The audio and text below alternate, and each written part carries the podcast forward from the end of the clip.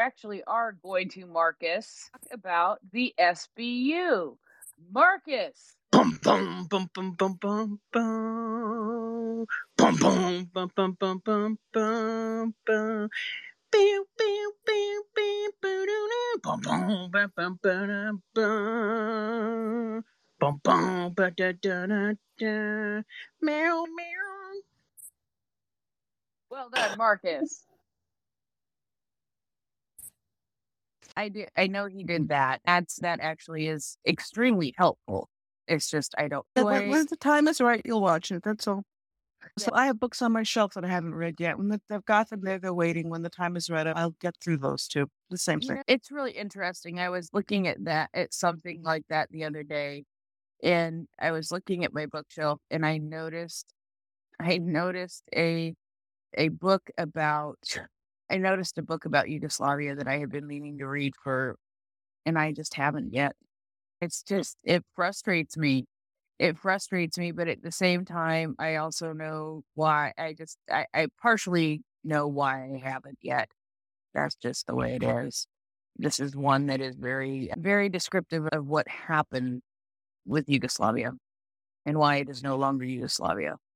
It was, it was something that I, I picked up because I really wanted to to read it and just was like, I just don't know if I can go there. Then Ukraine happened, and it's yeah, I really should go there. I still just haven't. I still just haven't, and I also have a pile of four books that I read a couple of page out pages out of each of them when I get a chance because it's there's no one it's sitting down to read a 500 page book these days. I just don't have the time. It's frustrating because I want to. I need the information that is in those books. I just don't have the time to read them because if I take the time to read those, I will lose track of other things that are important too. See, folks, the thing to understand about Prince is unlike some of us co hosts, Prince is massively prepared every time she comes on. She's probably spends eight, ten hours a day preparing. So she doesn't have time for her books. I, I find more times for books because I do tend to wing it a lot more than she does. But host stuff in the back channels for us irresponsible co hosts so we can take advantage of all the work that she's done, which I'm very appreciative of. She is among the greatest of us. Indeed. Well said. Marcus is fucking up because it's Christmas time and he's my son. Anyway, so I do want to perhaps talk about a couple of things on the SBU docket tonight, if that's okay, Robin. What I will do. I was about to ask you if we could, even though uh, Tracy hasn't wasn't able to. do yeah, that. Go ahead. we can. I just need to. I need to get to the ones that some of the ones that I, some of the ones that I added, and this one. Let me let me send you a couple of links here, Robin. Or are you in my list? You can't be that far in my list. I guess you are. I started to send you a message and then I got distracted. Yes, you've neglected me terribly. Ah, good lord. Good lord. Now, if anybody also needs to have an impulse buy tonight, we can also talk about the Christmas spider because the Christmas spider is very interesting, also. And the Christmas spider caused me to make an impulse purchase. That was rather sad. The other day, Marcus came bounding onto the space and he said something. What I heard was something about Eight year old or eighth grader, it's still the number eight and it counts. Yes, it is. You're, you're right. You're right. You're right. You're right. I hadn't heard anything about it. I went to digging. I went to digging. I first came upon a news source that I wasn't familiar with about the occupiers killing mm-hmm. a child in the Kherson Oblast. On December 20th, the occupiers killed a child in one of the communities in the captured territories of the Kherson region, according to the head of the Oblast.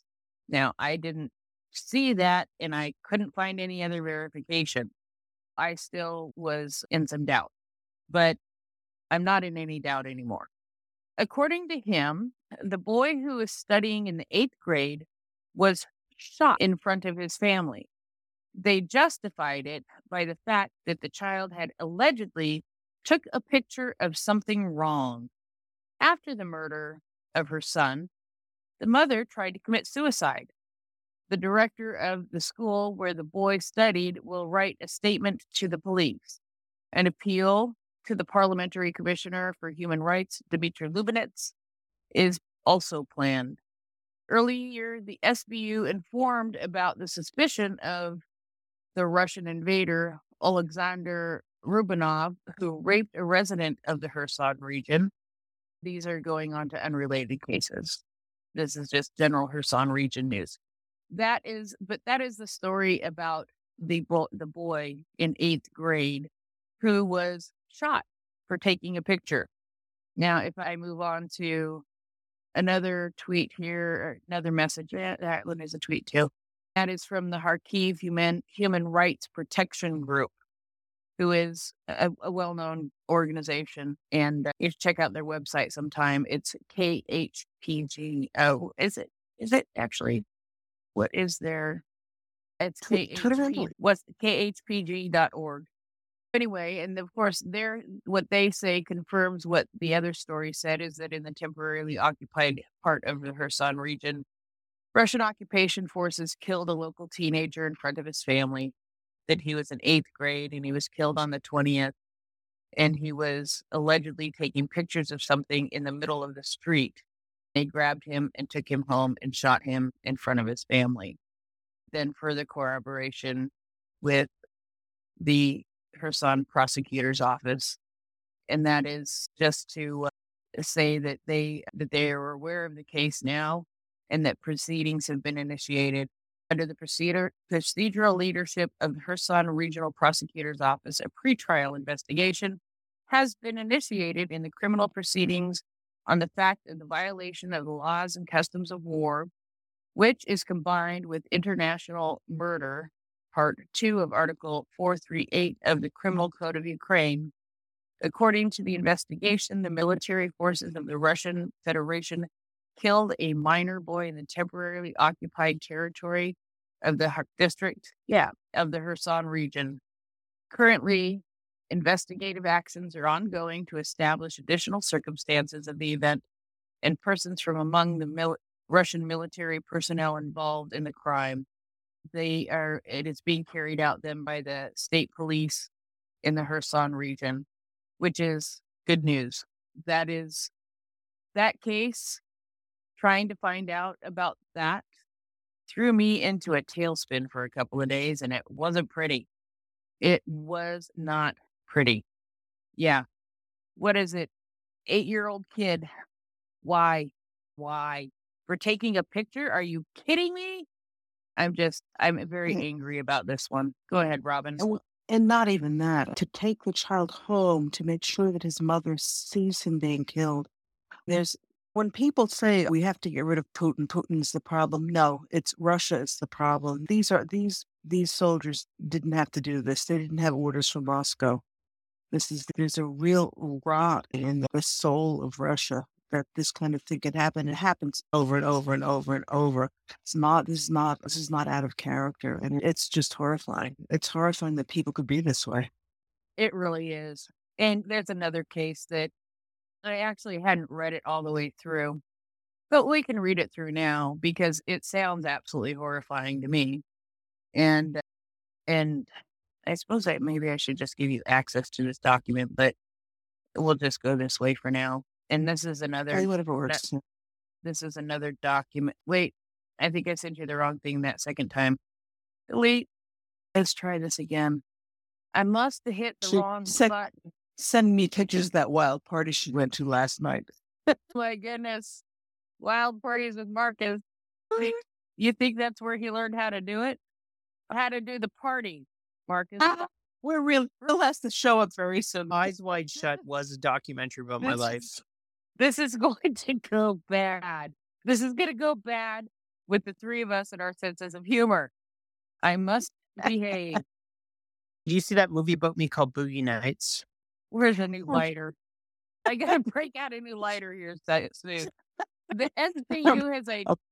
the SBU. This, this is actually serious stuff, people. This is about yeah dismemberment. This looks ap- this absolutely horrible. Yeah. Yes. Yeah, which is why I haven't totally read it through yet. We will do it together and see what we face. The SBU identified three rioters who killed a Ukrainian patriot during the occupation of Kharkiv and then burned his dismembered body. The security services and the national police established the identities of three more Russian occupiers who committed war crimes against the civilian population in the temporarily occupied territory of the Kharkiv. We are talking about two servicemen of the 7th Separate Motorized Rifle Regiment of the Armed Forces of the Russian Federation, Vitaly Podimniki and Oleksiy Grabanov, as well as Russian as as well as Ruslan Chov, a soldier of the 202nd Motorized Rifle Regiment of the aggressor country. In the spring of 2022, they took part in the capture of Kupiansk and is, is districts of the region and carried out punitive actions against local residents there. During such raids, the Russians kidnapped and killed people in mass. According to the investigation during one of these raids on the territory of Shergiv community in the Kupian district, Podubny shot a local farmer with a machine gun. In an attempt to hide the crime, the accused, together with Gubernov and Gronachov, dismembered the body of the murdered man and then burned it. Then burned it. They dismembered it and then burned it. Criminals also broke into the home of civilians and stole private property, including cars, household appliances, and money. In case of resistance, the Russians threatened to kill minor children. It is documented that this way the perpetrators took six cars and trucks. According to the available data, the invaders tried to transport looted property to their place of residence in Russia. On the basis of collected evidence, all three war criminals were notified in absentia of the suspicion under Part 2 of Article 28 of Part 1 of Article Part 1 of Article 438 of the Criminal Code of Ukraine, violation of laws and customs of war committed by a group of persons according to prior conspiracy. In addition, Podumudis, Podumubis, Podumubni, Podumubni, that is a name, Podamubni's criminal actions are additionally qualified under Part 2 of Article 28 and Part 2 of Article 3, 438 of the Criminal Code of Ukraine, violation of laws of customs and war, combined with intentional murder committed by a group of persons according to prior conspiracy. Comprehensive measures are being taken to bring perpetrators to justice. Each of them will be found and punished. The investigation was conducted by SBU employees in the Kharkiv region together with the National Police under the procedural guidance of the Regional Prosecutor's Office. This is why I like to have BU after Genocide Night. This one is on Genocide Night too. This is a horrid, horrid example. It is, I don't even know what to say. You know what? My hope here is I don't know what I hope realistically. Do I hope that they have already been killed on the battlefield for, in part, their actions that have happened? Or do I hope that they are found and held accountable to pay for their actions? Or do I hope that do I hope that they they've already, I, or do I hope that they discover that they've already been taken prisoner of war and, and are serving time already in Ukraine and can be held accountable for their actions? There are possibilities. I don't know. I don't know. I, I like number three. I am. I when I was in Israel, I sat in on part of the war crimes trial of John Demjanjuk, who was apparently had been a guard at one, I, one of the one of the concentration camps. Even though it was sixty years later or whatever, there is something to be said for seeing a person who's committed horrible crimes be brought to justice in a court, convicted by law, this will be a, yet another example uh, when these and these when these trials start happening because they will catch some of these people eventually if they haven't already another way of that will show the difference between Russia and Ukraine. U- Ukraine is a country of laws. Ukraine has fought, and Ukrainians have fought bravely and over many years to develop and preserve a country that is subject to the rule of law. I, I will be very happy to see these people tried with proper safeguards in a Ukrainian court of law and sentenced to the sentence they deserve. That is one thing to look forward to. This is a hard one because they haven't been captured yet. What I still need to cling to when I look at this, what I need to cling to, what I need to hang on to is that they know who these people are who did this. They, if possible, will be found. If they are still alive and are taken prisoner of war, their name's going to ding right away. Flicker, please go ahead. Thank you so much. I really appreciate you saying all those things, reading all those different reports. It's important that we keep talking about it and being vocal about. And those are really difficult things to really just even to read, right? Because mm-hmm. we in the West try to imagine the horrors the Ukrainian people have to go through when they're on the occupied land. Dealing with the Russians, this is, I just wanted to echo something I think it was Robin who said that it's not just Putin who commits these war crimes, it's Russian people. A lot of them were led to believe that Ukrainians are lesser humans than they are.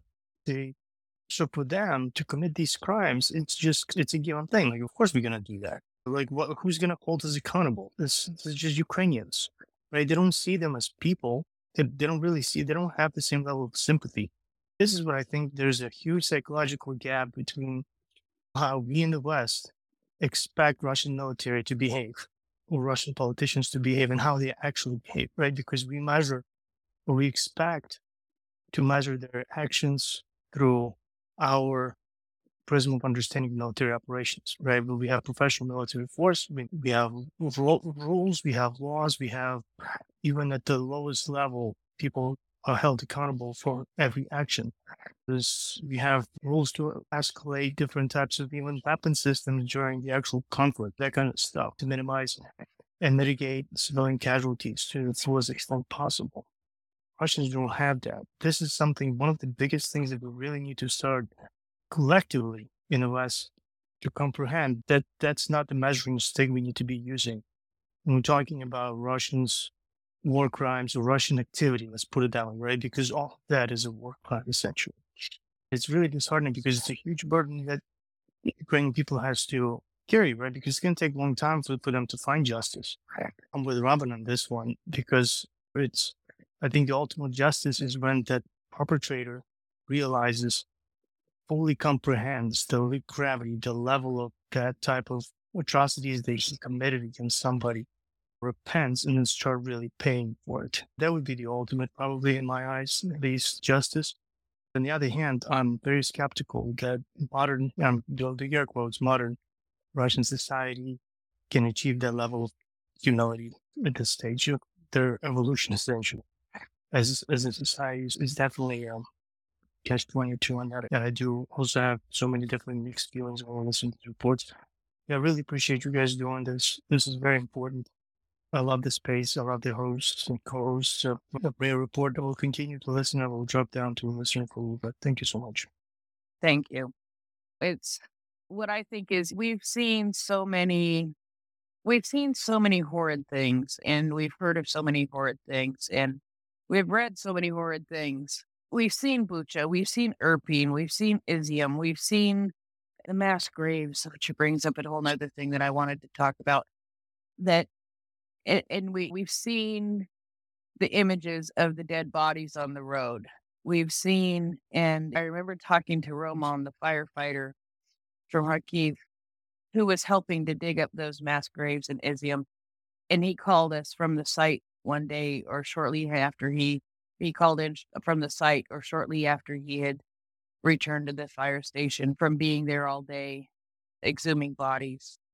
And and that just keeps going through my mind. It's yes some of these people have been caught eh, but every time i hear that somebody is at least identified who has committed one of these awful crimes i breathe a little bit of a sigh of relief even if they aren't caught at this point, their names are at least known. they are at least identified. And so they can be looked at. Somebody posted just randomly, and I came across it. Let's see, how long ago? On December 17th, about a factual documentary that is on ITV, so in Britain, and it tells the story of the mass graves of Izium and the tour of Russian occupation. And reading this story about the farmer who was killed in Izium and dismembered and burned made me think of this. I was able to watch part of this. I ran out of time and haven't had time to finish watching the rest. I found a way around and was able to watch it on ITV, which is, of course, a British TV service. It's an hour and 15 minutes. It is subtitled, or it is 100% Ukrainian, but it is very well done. It tells the story of the, and I just retweeted the tweet again about that. It tells the story of the occupation. It tells the story of the people in the area realizing that bodies accumulating was not a good thing. It tells the story of why they chose to do the mass grave where they did because of where it is and the the attributes of the soil there that made it easier to dig and the man who dug the grave and the man who helped, tried to put identifying information on each one of those if you, I just retweeted it, so you should be able to go and find that tweet that I just retweeted that has a link to it on the itv.com. Like I said, it is British. You may be able to find a way to watch it. Those having just recently watched most of that and then reading about this story, it it it really this case gave me a gut punch. Like I said again, is very happy to hear that somebody has been identified who is who has done some of these atrocities and and that they will be held accountable. I also suspect that just as Nazi war criminals uh, weren't safe after the war, even if they managed to uh, to disappear to Paraguay or whatever, I have the feeling that General Budanov and his people are are going to uh, be finding some of these people, even God willing, after the war is over, and Russia has been pushed back out of Ukraine or is back in its box, that these people are not going to be saved. That if you've committed a war crime, Ukraine will identify you, and I have the feeling you will be found sooner or later. What is it the Budanov said? Deeper and deeper. They will go deeper and deeper into yes. Russia. I think they will go deeper and deeper into just about anywhere to to find the person that they need. Let us try. Yeah. Go ahead, Robin. I actually wanted I, I feel like we're getting very morose here, which is easy enough to do when we get into these horrible war crimes. I just wanted to point out a couple of, of positive things today. One of which is that we've probably talked about before, but still I'm so happy to see it, is that the London mayor, oh, Sadiq Khan, will be sending those cars, a lot of them four wheel drive trucks, small trucks that are being taken off the streets of London, that they have figured out how he has put his full backing to uh, taking these cars and rather than destroying them, to getting them shipped to Ukraine where they're desperately needed on the front lines. They need exactly these kind of, of cars happy to see that with the intervention of Ben Wallace and uh, Boris Johnson, a few other uh, big names, that he's finally gotten on the right side of this issue. That is a good thing. This is how we do it on the SBU. Because what we're going to talk about now, I think I just sent you. Let us now talk about people who have been convicted. Let us now talk about people who have been sentenced. Because that is the reward for listening to the hard stuff, right? That is the reward for listening to the stories that are harder to hear. Tracy seems to do this in a much more upbeat way, and I do wish Tracy a speedy recovery. I don't know if she's listening or if she fell asleep again. Part of me hopes she fell asleep again. Felt so bad. I sent you this next one, I believe. According to the SBU materials, two henchmen of the Russian Federation were convicted who, during the occupation of Kharkiv region, helped the Russians take food from people, the little turdy people. I, not the turdy people, but the little turdy Russians. What it it reminds me. I heard that about. I heard that somewhere that they left graffiti graffiti in a house that they had ripped apart and occupied and all that. They had left graffiti that behind the behind it says, "What makes you think you deserve to live this way?" Basically, is what they said. Seriously, It reminds me of that joke, which isn't funny, about the about the Russian who's who was his neighbor has a cow and he doesn't, and he gets to make a wish, and his wish is that his neighbor's cow should die. It's the same kind of thing. This guy, I remember seeing a, a, a clip on YouTube of of this guy who's complaining and screaming, how could this Ukrainian have a jacuzzi or have a, a whatever? Why do they have the right to live this way? I'm thinking to myself, do you ever stop to think that maybe it would be better to be in Ukraine, that maybe in Ukraine you have a chance of living like a human being instead of living in the hellhole of a country that you're from? But they hate the Ukrainians for having a better life than they do. It's really, it's sick. It is sick. It is sick. To any of our Russian listening guests, I would like to tell you something.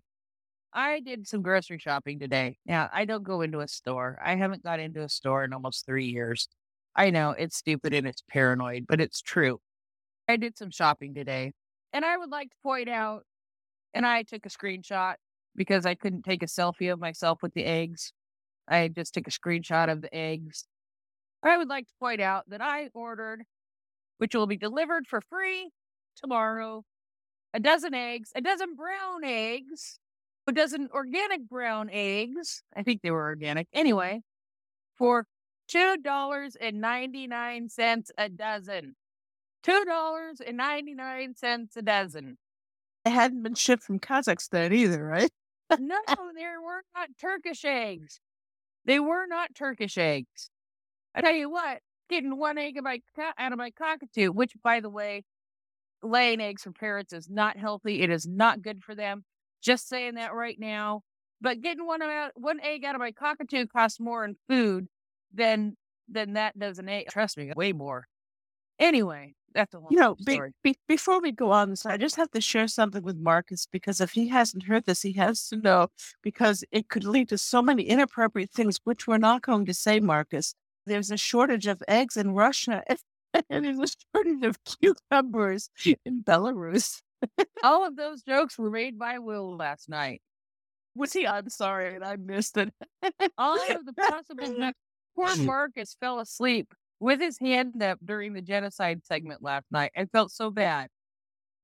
I oh, felt so I bad. s- I actually I fell asleep during the middle of the. I, I tried to listen to the whole thing. Oh my gosh! I obviously missed the best part. I think Marcus is asleep now. Otherwise, he would have said something inappropriate. He may have fallen asleep, and that's okay. The guy works hard. The guy has a family. The poor guy. Anyway, he is. Yeah, that's why I don't know. I don't know why I like him so much. I call. I have called him my son. Yeah. In fact, I, I said I agree. I adore Marcus.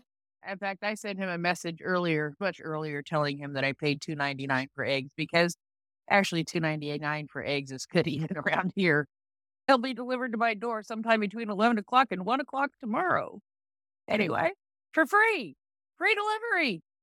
That's because we live in the perverse, there's a perverse, horrible West, not in the pristine and virginal Russia, as they like to call themselves.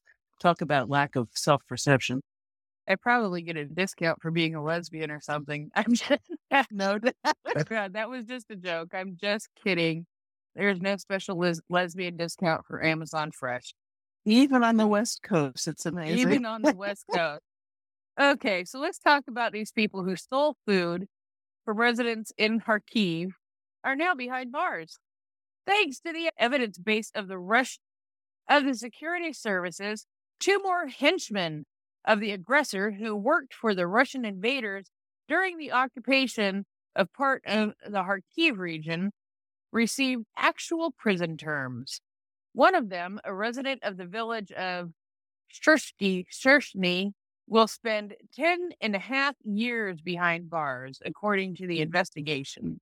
After the capture of the settlement, he helped the occupiers navigate the area and looted the homes of local residents. I That- think Prince, this bastard too, I think was Ukrainian. It sounds like he was like he was a neighbor of these people. this happens. This happens. It was established that the intruder, together with the armed Russian mili- with the armed Russian military, broke into the homes of Ukrainians, and then they mm-hmm. confiscated food supplies, cars, and generators. During such raids, Rashists even took food from children and the elderly. In case of refusal or resistance, they threatened imprisonment in the torture chamber and murder. For cooperation with the occupiers, the person involved received from them the privilege of free movement in the village. SBU officers detained the attacker during stabilization measures in the liberated territory of the region in May of 2022. According to the materials of the security services, the court found him guilty under Part 1 of Article 3 2 of the Criminal Code of Ukraine, assistance to the aggressor state. Another convict is a resident of Kupiansk, Kupian district, who leaked intelligence to the FSB about the deployment and movement of the defense forces in the territory and community. First of all, the aggressor wanted to find out about the locations of the warehouses with weapons and ammunition of the armed forces in order to adjust missile and artillery and drone attacks upon them. According to the investigation, the Russian Special Service remotely engaged the woman in cooperation after being after the beginning of the full-scale invasion of the Russian Federation. SBU officers located the perpetrator and detained her in her own apartment after the district was liberated. On the basis of the collected evidence, the court found that the perpetra- found the perpetrator guilty under Part 2 of Article 114-2 of the Criminal Code of Ukraine, unauthorized dissemination of information about the movement or deployment of armed forces committed under martial law. The investigation, it doesn't say what the sentence was. Interesting. The investigation was conducted by the SBU employees in Kharkiv region, together with the National Police under procedural guidance of the Regional Prosecutor's Office. Now, yes, Robin, I realize that that these aren't Russians who got this sentence. We do hear this kind of thing happens, really. This we hear we read a lot of these cases here on the SBU segment because they happen a lot. I know that it's true. It sucks. It sucks. People are held accountable. Now, you can look in a situation like this one where it maybe, just maybe, these guys got to know Ivan and Vlad very well and know what units they were with and know a little bit about Ivan and Vlad. And they may be able to tell the Ukrainian authorities a little bit about Ivan and Vlad, which will help to bring Ivan and Vlad to justice. One would hope that they have that inclination within their heart. Um, I'm not holding my breath, but I'm hoping. Actually, the second one, I was thinking it's she's been convicted. They don't say the sentence. It may be that it, that she hasn't been sentenced yet, and that can sometimes happen. It takes a while to sentence them after they're found guilty, but it's also a time to uh, where there can be some negotiation going on. If you give us some information, maybe you'll you'll get a little bit off your sentence. That could be what's happening at this point. It definitely could be. Yeah. Shall we talk about? Should we talk about religion? That's always a fun. Yeah. No, we can even. What about religion? When we talk about it? it's almost Christmas. In fact, it's even almost Christmas in Ukraine this year. A couple of weeks earlier than it used to be. But the thing is that I was going to talk about religion as it goes for criminal case. Okay, why not? Let me take a look. Go ahead. too. About religion too, because the Pope did stuff this week. Yeah, the Pope. I'm not even Catholic, and he embarrasses me. Robin, he told he he- the Pope said, "You Catholic priests now, as long as you follow the strict guideline guidelines that I give you, you may bless the LGBT people." Now, people got way That too that one doesn't bother me so much anyway. The go on. I know. It's as long as you finish follow the guidelines. The thing is, it's a very narrow tightrope to walk. People got, I think, a little too excited. without totally understanding what it was all about. You know what? I think it, it may be a baby step forward. It's a bad thing. But the Ukrainian Greek Catholic Church said, yeah, thanks, Pope. We're under you, but uh, we're not going to follow this one. And there will be priests to make that choice. That part of what the Pope gave them the right to do, too, is to make that choice, not to do it. It is up to the individual priest. It is up to the individual priest to make that decision. Not a you must bless them. It's you can, as long as it's not where I'm going with that. Basically, probably won't change a whole lot.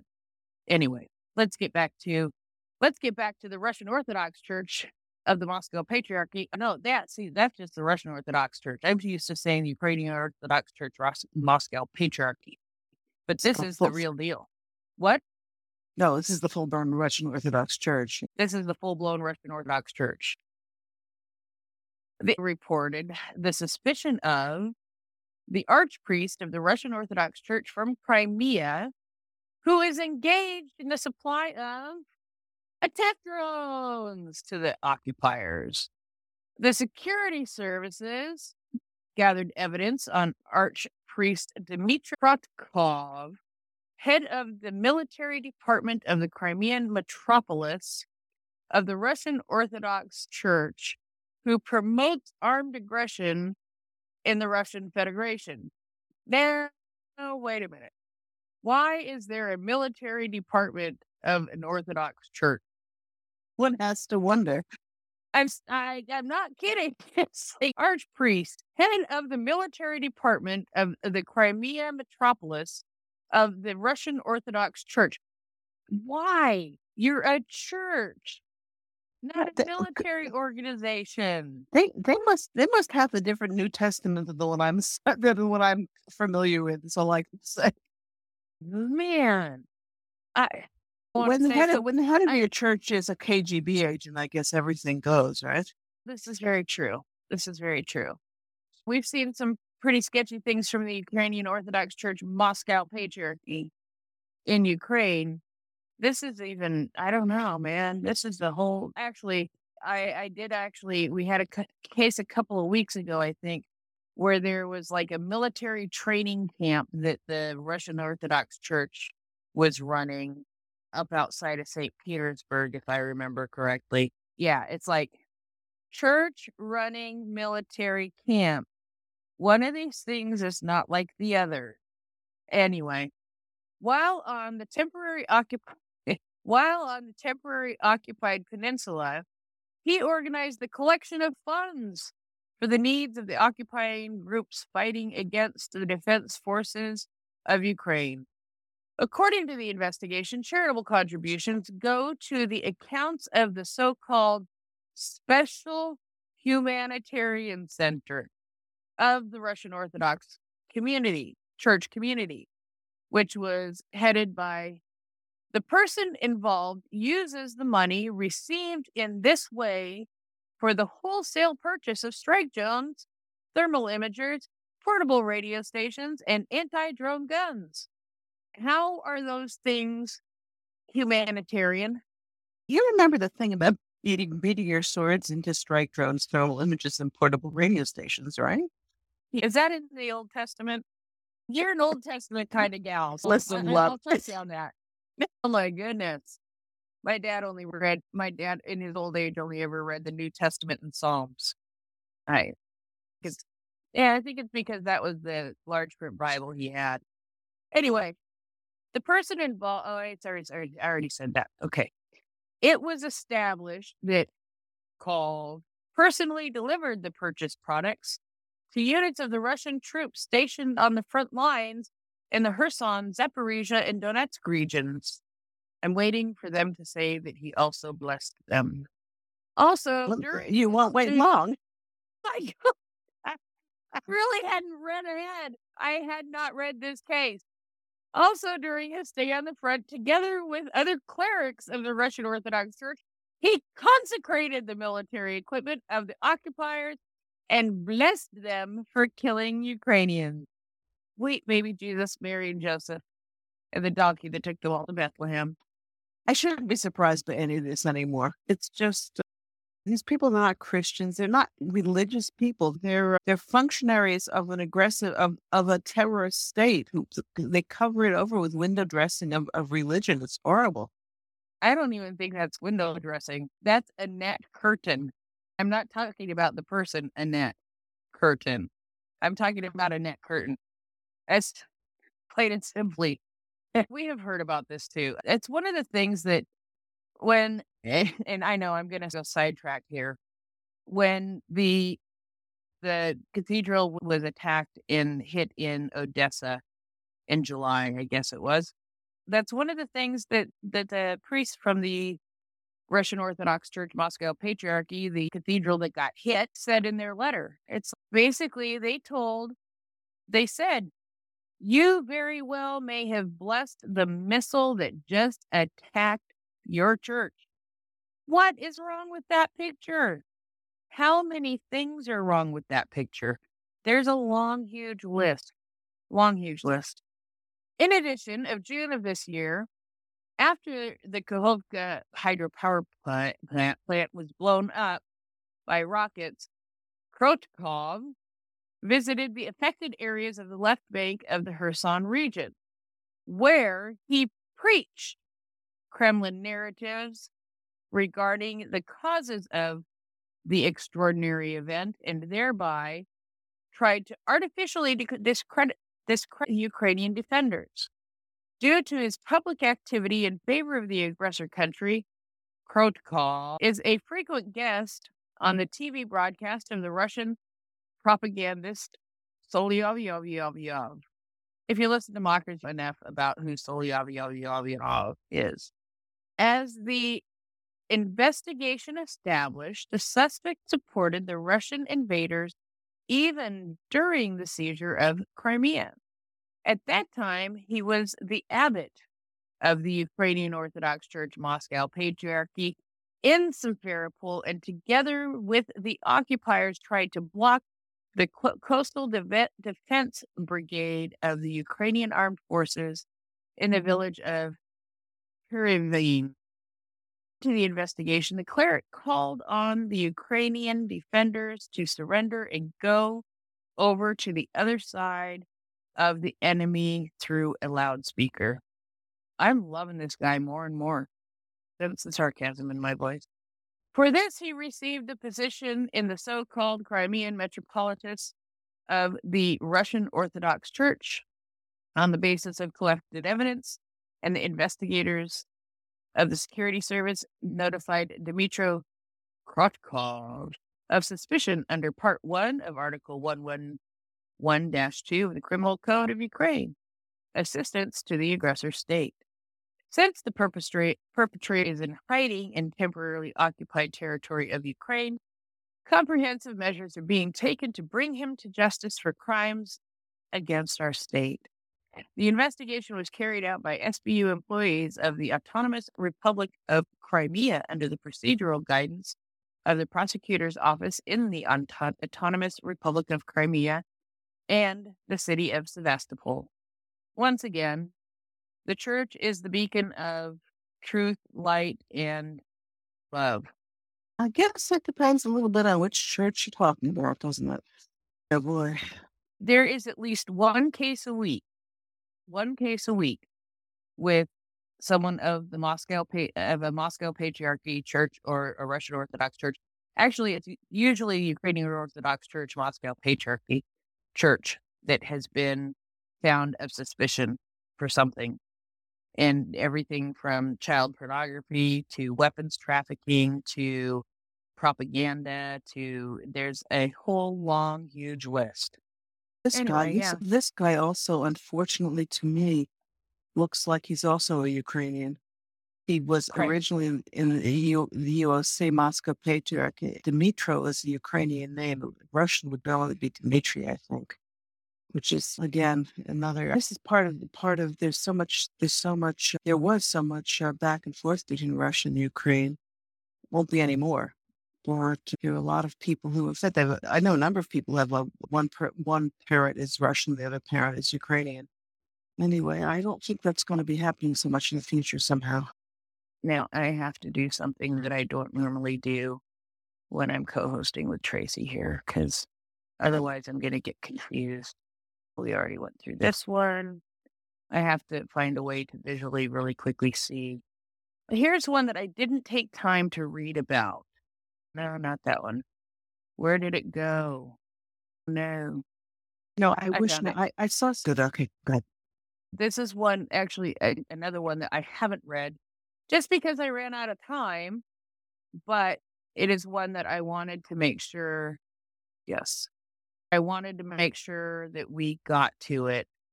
I wanted to, it was one of the ones that I really wanted us to cover.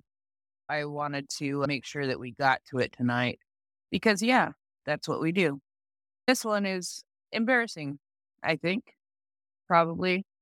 This one, I think, is probably going to end up, even though I haven't read it, I can just take a really good wild guesstimate on this. Tracy, I know you're listening. I saw you emote on your emoticons. You know what I think we should do? I think we should ma- get matching SBU tattoos in the Cyrillic. I think we should. I think we should get matching tattoos of the SBU patch in Cyrillic. I do. She must, maybe she fell asleep because she's not emoting now.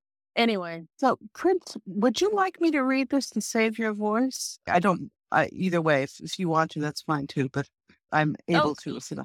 no, go ahead. That's fine. You can read it. Okay, but you have to kibitz. Okay, so I, oh, I have to kibitz. No, Tracy.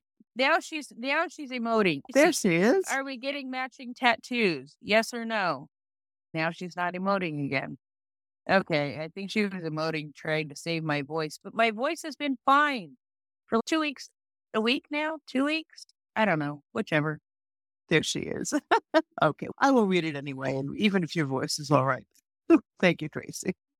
All right. SBU and Ministry of Defense discovered an attempt to embezzle UAH near 1.5 billion for the purchase of artillery shells for the armed forces. The security service, in cooperation with and with the assistance of the Minister of Defense of Ukraine, eliminated a corruption scheme for the purchase of ammunition for the armed forces of Ukraine of almost 1.5 billion hryvnia. As a result of comprehensive measures, the head of one of the main departments of the Ministry of Defense, who was involved in the embezzlement, was detained in Kiev. Okay, did you catch that?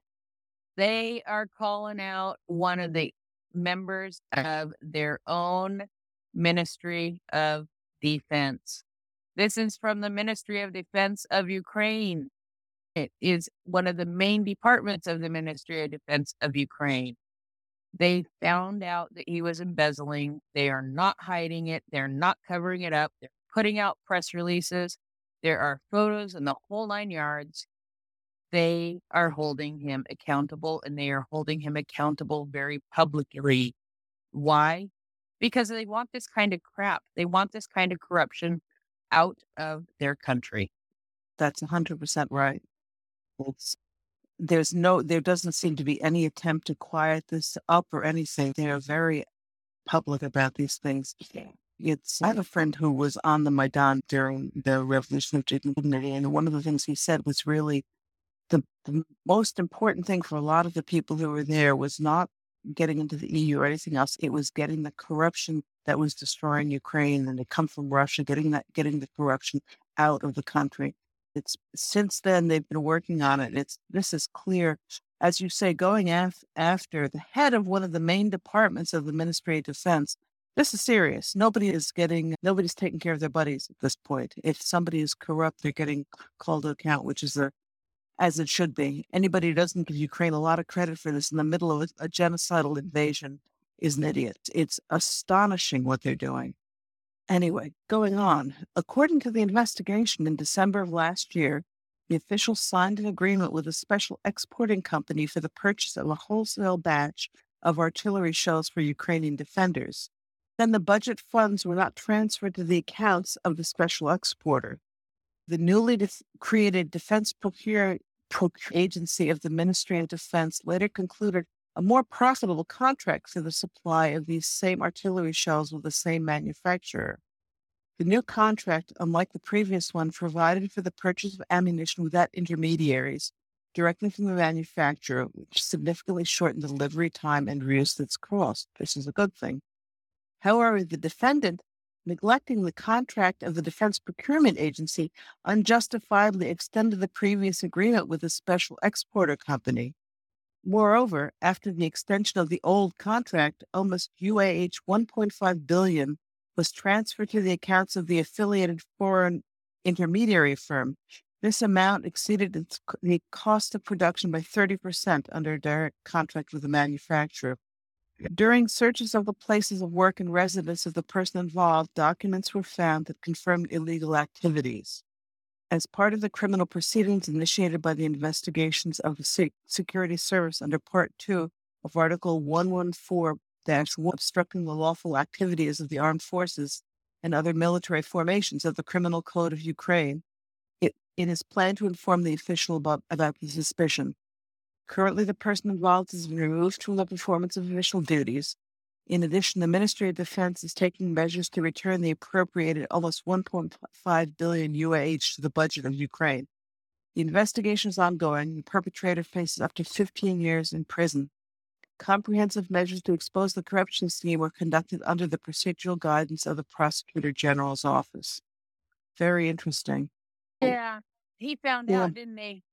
Exactly making a an example of someone this high up in the hierarchy really it it trickles down. People less prominent if they look if they didn't even protect this guy, and maybe I ought to considering corruption myself because if he can't isn't protected, I'm certainly not going to be. And it's what Ukraine is working on right now is getting that getting enough weight on the side of you're going to get caught that people start stop trying to get away with this. Then at that point, well, things will be much easier. But it's a real, it's a real, it's requiring a lot of time and effort and uh, what my grandmother used to call stick to itiveness at this point. Stick to itiveness. That is like a favorite word of, uh, that has been a, I wonder if that's still a favorite word. I don't know. Mm, I don't know. It it certainly ought to be a concept, and I think it might not be as much as it used to be. My my grandma raised a family during the depression. That was that was when you had to have stick to itiveness we've got we've gotten soft in our better economic times, I think. What I find interesting here, Prince, is what it doesn't show a direct link to this money going into this fellow's pocket. It implies that. I'm sure they it have was, it. It felt you know, it just it doesn't say it. It looks this is it, what is interesting too is the fact that this is they're in the middle of the investigation.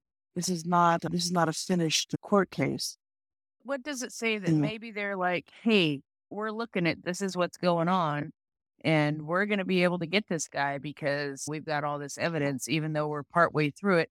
You know what? We're being totally upfront and honest. We want to let you all know that this is happening. 100%. Also, I think this may be a way of flushing out people who are involved in this, may be looking, thinking this is a really good time to turn state's evidence. If I'm, I'm, I'm Carl, I'm making, I'm assuming from what I know of the American system, there must be something comparable in Ukraine. I would assume that if one comes forward with information before one gets arrested for this, that it might be a favorable thing to do. This way they can uh, encourage people to help out with the investigation. Yes, I do see we have a hand. Christopher. Greetings. The uh, have you decided where you're going to uh, Potter on to next, or are you still you're still talking about the the gentleman convicted of or going to be convicted of his photos on? Uh, there's no face plant photos though. Looks very civilized takedowns. The snow free. There's no. I didn't, but I, I didn't really look very closely this week.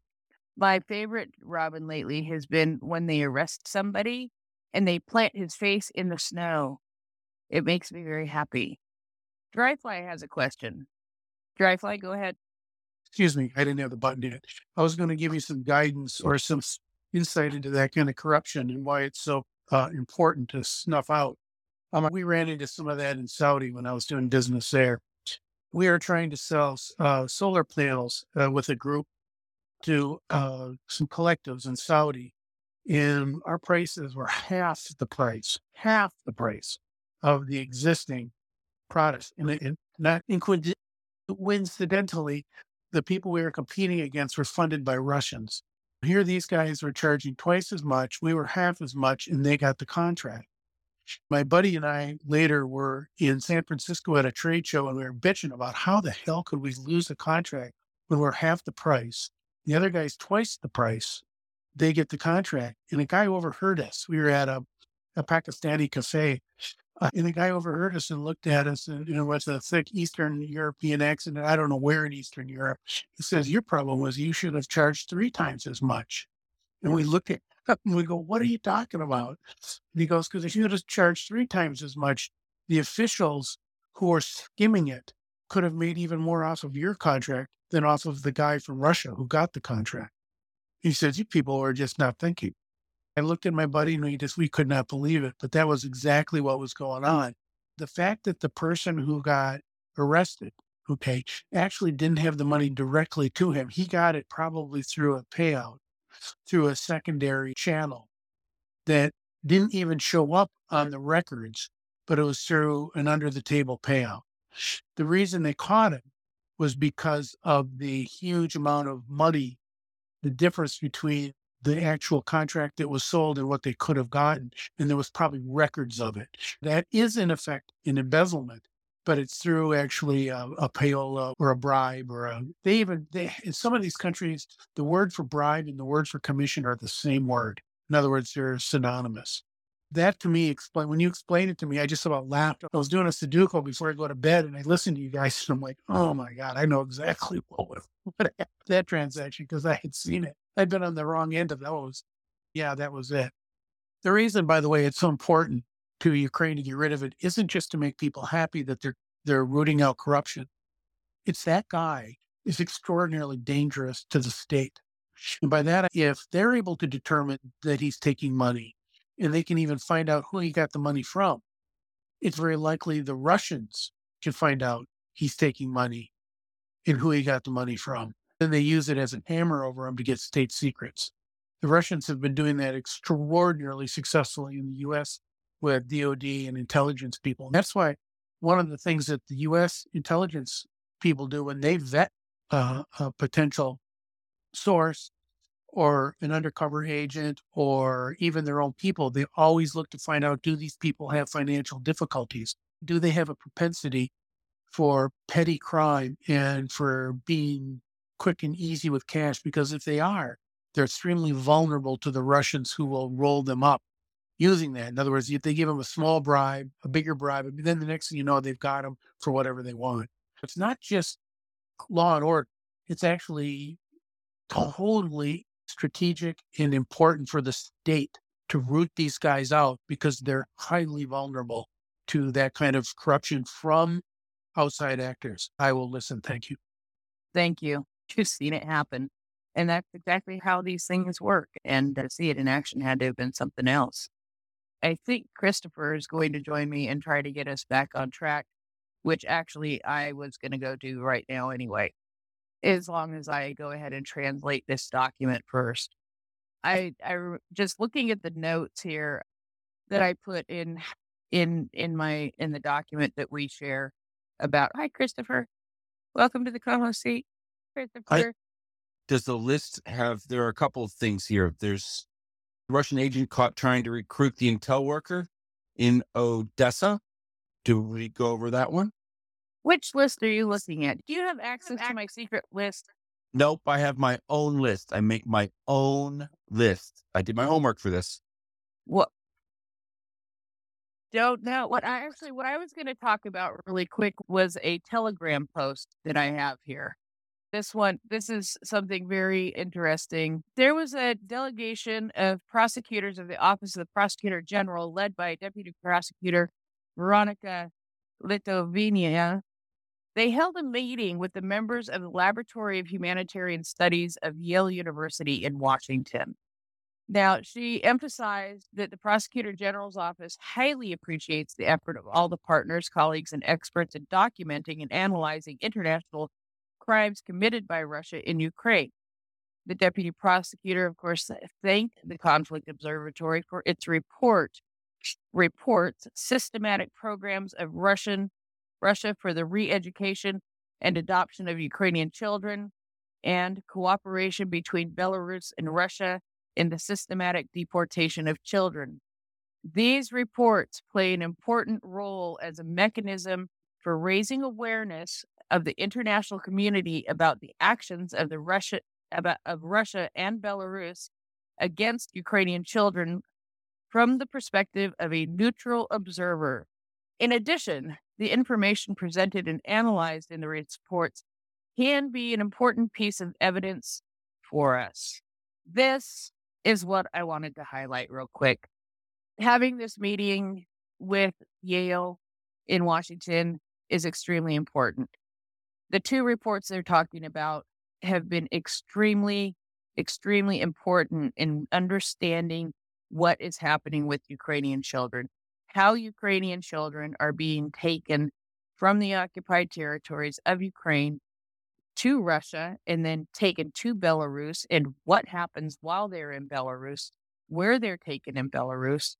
Then, and that is the most recent report that came out in November, I think, in the end of October or November, that we are slowly working our way through on our Friday genocide segments. And we haven't gone through this report on the genocide segments. It came out in February, and there have just been so many other reports that we've gone through. We haven't gone back and gone to that one. But that one was very specifically about where the kids are being taken in different and and put into different basically re-education camps all over Russia. And they were able to locate where these are all throughout the country and how many there are in different areas of the country.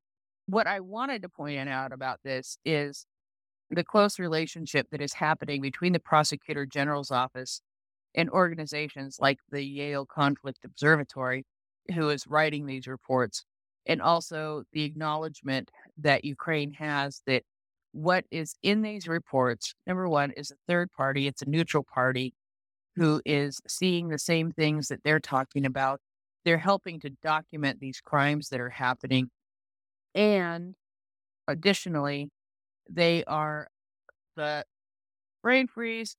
Additionally, they will, these are things that are going to be able to be used as evidence down the road as proof of genocide. That's one thing that I say very frequently is that every single report that comes out out is a brick in the wall, is a brick in the case that is going to enclose Russia into being convicted of genocide of the peoples of Ukraine.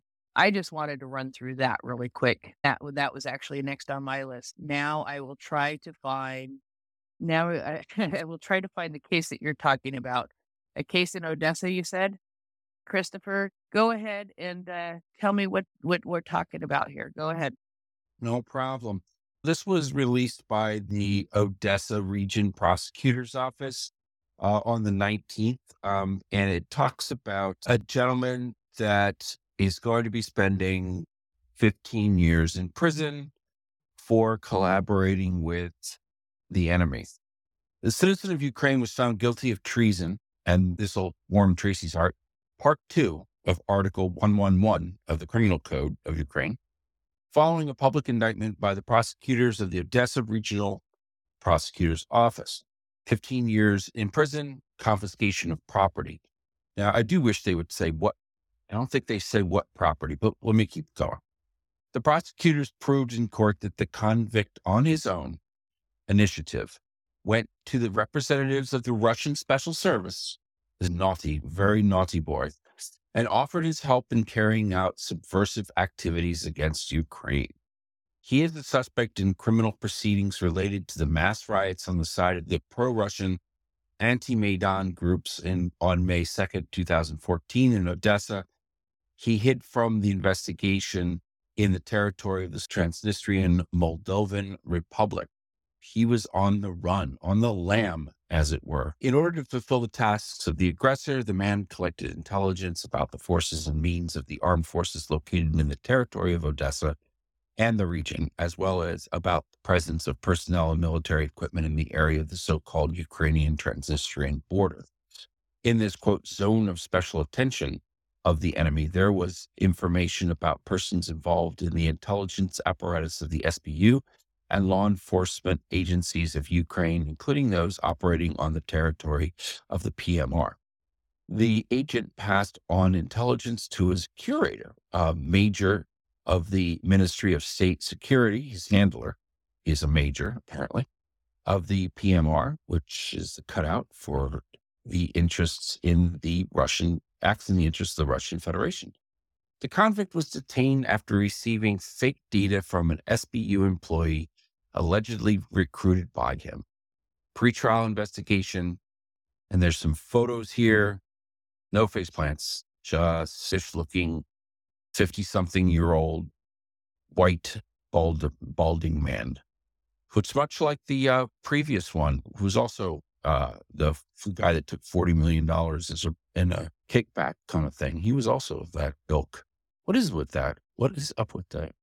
No, it's a, a- no. Fifteen years. It's uh, article part two of Article One One One, which I can't remember. Tracy can look these criminal codes up like crazy, but I'm not going to.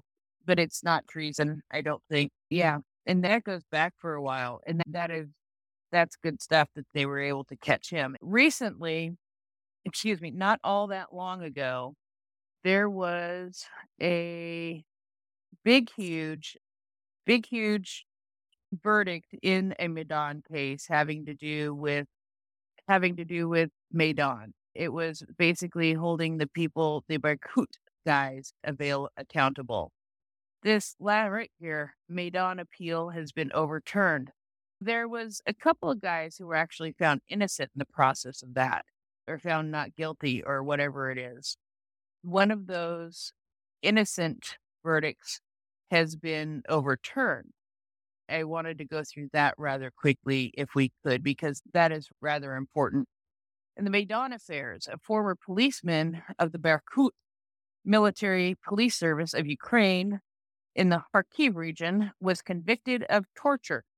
Based on the results of the review of appeals by prosecutors of the Office of the General Prosecutor and representatives of the victim, the Kiev Court of Appeals passed a guilty verdict against former policemen of the Berkut Police Service of the Military Police Service of Ukraine in the Kharkiv region accused of the torture of protesters at the colonnade of the central entrance of the Dynamo statement named after a guy whose name ends in I. With the verdict, the appellate court overturned the acquittal of the Dnipro District Court of Kiev, which had previously been subject of an appeal on the basis of the decision of the criminal court of Cassation of the Supreme Court was reconsidered on appeal. Holy crap. Anybody got a map and a whiteboard so we can keep track of this?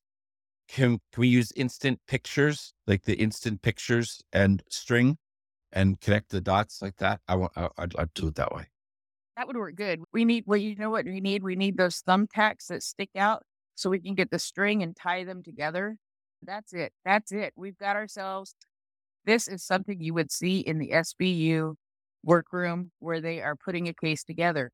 This is just to try to keep track of which court did what and how. Oh. New appellate hearing. Prosecutors proved the guilt of the former Berg resident, who is an active police officer of torture, Part 2, Article 127 of the Criminal Code of Ukraine. He was sentenced to six years in prison. The verdict entered into legal force from the moment of its announcement. The prosecutors proved that the convict deliberately caused severe physical pain, physical and moral suffering to two participants of the Revolution of Dignity, dignity by means of beatings, torture, and other violent acts following a previous conspiracy by a group of persons. This was done in order to punish the victims for their participation in protests on January 20th, 2014, at the intersection of a couple of roads, as well as for the purpose of intimidating and discriminating against them and other persons. They, the both protest, then both protesters were thrown from the colonnade. Also, one of them, who was a minor at the time, was undressed at an air temperature of minus 12 Celsius and wounded in the thigh of the right leg with a knife. After that, they sprayed him with pepper spray and forced him to walk naked through a group of law enforcement officers singing the national anthem of Ukraine. In this way, his ideological beliefs were ridiculed. Later, the victims were accused of organizing mass riots. This guy had originally been acquitted, and after they played tic tac toe in several different courts, it sounds like going higher and higher in courts, he was that that conviction of that he was then convicted and he is going to serve some time in jail. Now, reading what he did, personally, I'd like to see him get longer. But it is what it is. It's not the criminal code of my country. It's not the sentencing guidelines of my country. It this is Ukraine. We we respect what Ukraine has has in their criminal code for for dealing with these kinds of situations. Anyway, Christopher, did you had you heard anything about that? Go ahead. No, Tracy and I were talking about it a little bit earlier today, but I did not have the kind of color and detail that you provided. Thank you. That I don't know. I think there would be more things I would want to do other than see him spend more time in jail. They'd probably want to start off by, by the old eye for an eye.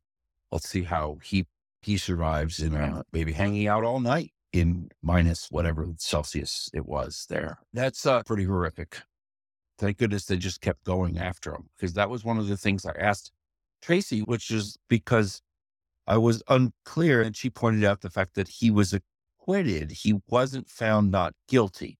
While that in it of itself may not make him guilty, right? He acquitted could be that he's not guilty. Generally, if that being acquitted would be that um, you're just not uh, found guilty at the time you could still be guilty. That's what she was emphasizing. Yeah. Uh, nice. Real nice people. Back to you. That's, I just, I know Tracy was excited to talk about that. You know, with Tracy having uh, been sick tonight, you may get to talk about a few more of these in your mornings. I know she talks about them sometimes, and I sure hope she starts feeling better. Yeah, thanks for sending that that other case. And this case is also those are also that's also a good one that I wanted to make sure to bring up.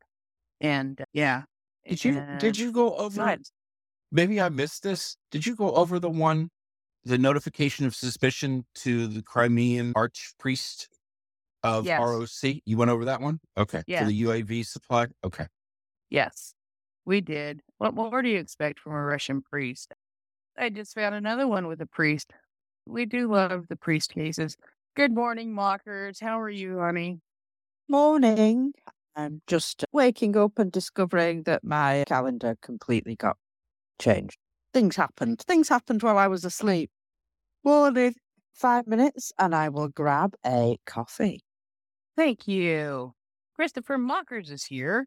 I appreciate you popping up. We'll get we'll give her a few more minutes to wake up and then then I appreciate you jumping up and helping out here as we what we that's one thing we do as a team. We're there for each other and we pop up as we can when we can to make sure that that times get covered when somebody falls ill or has an emergency and they can't come up and uh, and co- do their co-host shift.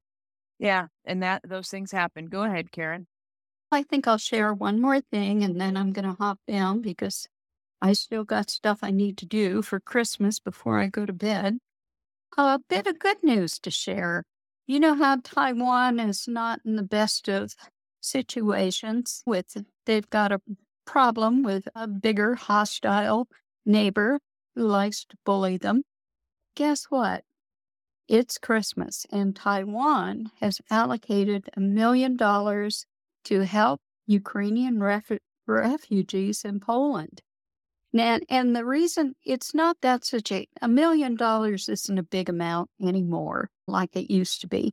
But the fact that they, th- this country would make a generous gesture toward Ukrainian refugees when their own country faces so many problems and difficulties ahead. I just thought that was very touching. And thank you, Taiwan. Very good. We have another case here, and I don't see again any snow plants.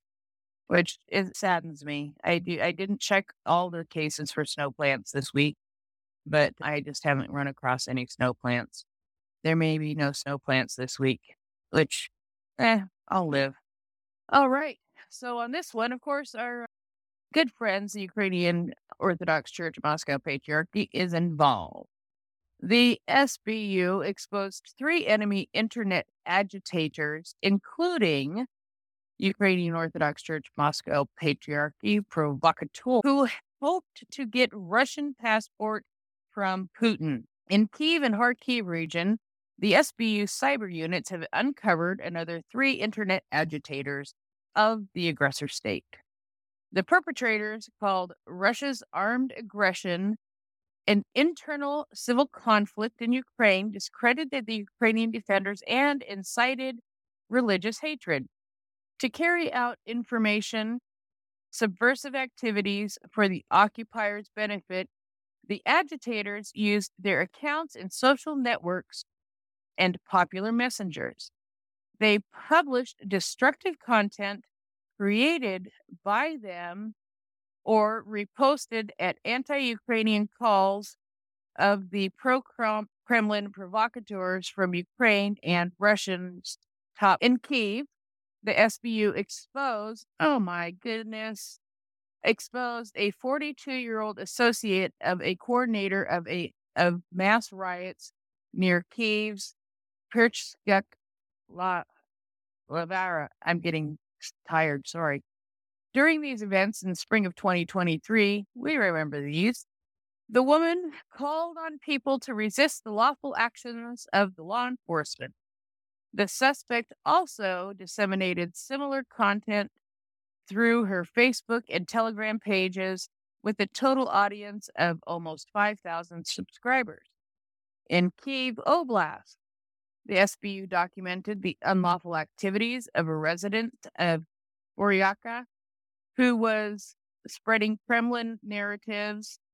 The one Moscow church in Ukraine was trying to undermine the internal politics, the internal political situation in the region.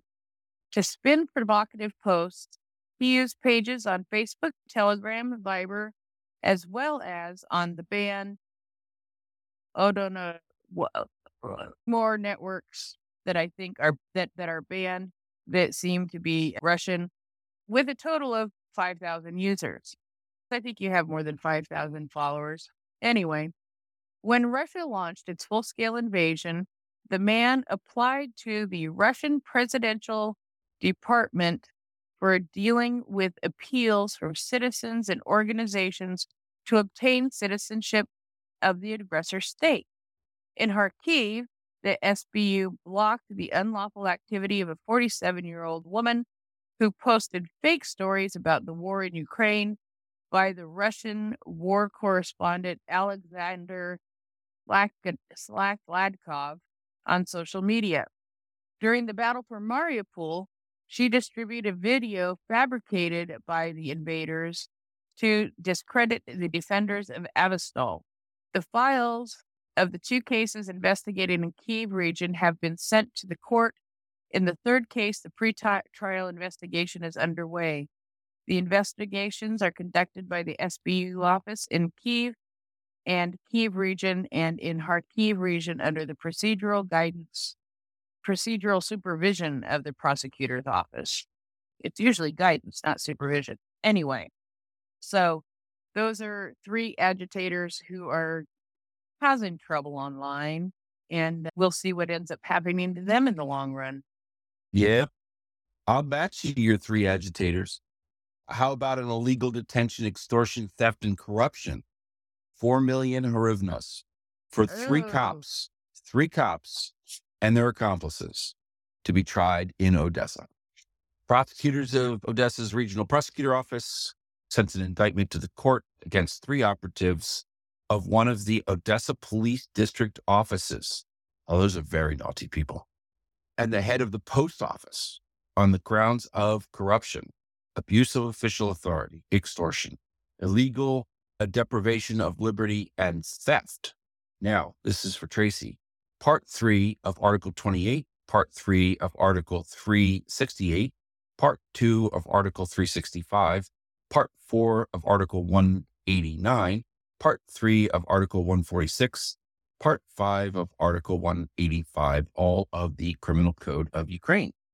The investigation established that the police officers had organized a criminal scheme of earnings connected with the systemic receipt of bribes from citizens. Thus, without drawing up procedural documents, they detained citizens while receiving parcels with alleged drugs at the post office and demanded money from them or their relatives for not being prosecuted. Uh-uh. A shakedown, Prince. There's a shakedown. The law enforcement officers involved and the head of one of Odessa's post office in their case, quote, end quote, who provided the necessary information about the client base. In this way, accomplices received almost 140,000 hryvnias in legal funds from four citizens who were illegally detained and kept in a car and demanding money. The defendants also broke into apartments of another victim, where during an unauthorized search, they allegedly found drugs and demanded that the man give them 10,000 US dollars. In the case of refusal, they threatened to use physical force and put him behind bars. The victim was forced to give the accomplices 400,000 hryvnias and 1,497 US dollars. I guess he just didn't have the 10 grand in US currency lying around. In U- cryptocurrency, he ponied up some cryptocurrency. Poor, poor guy. In addition, the intruders stole 97,000 US dollars from the man's house. In order to conspire and cover up the criminal activities, police officers moved in cars with suspended license plates and criminal funds. Tracy, you're just going to love this one. The criminal funds were transferred to the account of a relative of one of the accused. Can't be any better than it can't be any better than the all of the cars going to the mother-in-law who doesn't drive. The investigation of another member of the organized group, a former law enforcement officer, continues. He has been declared an international, internationally wanted man.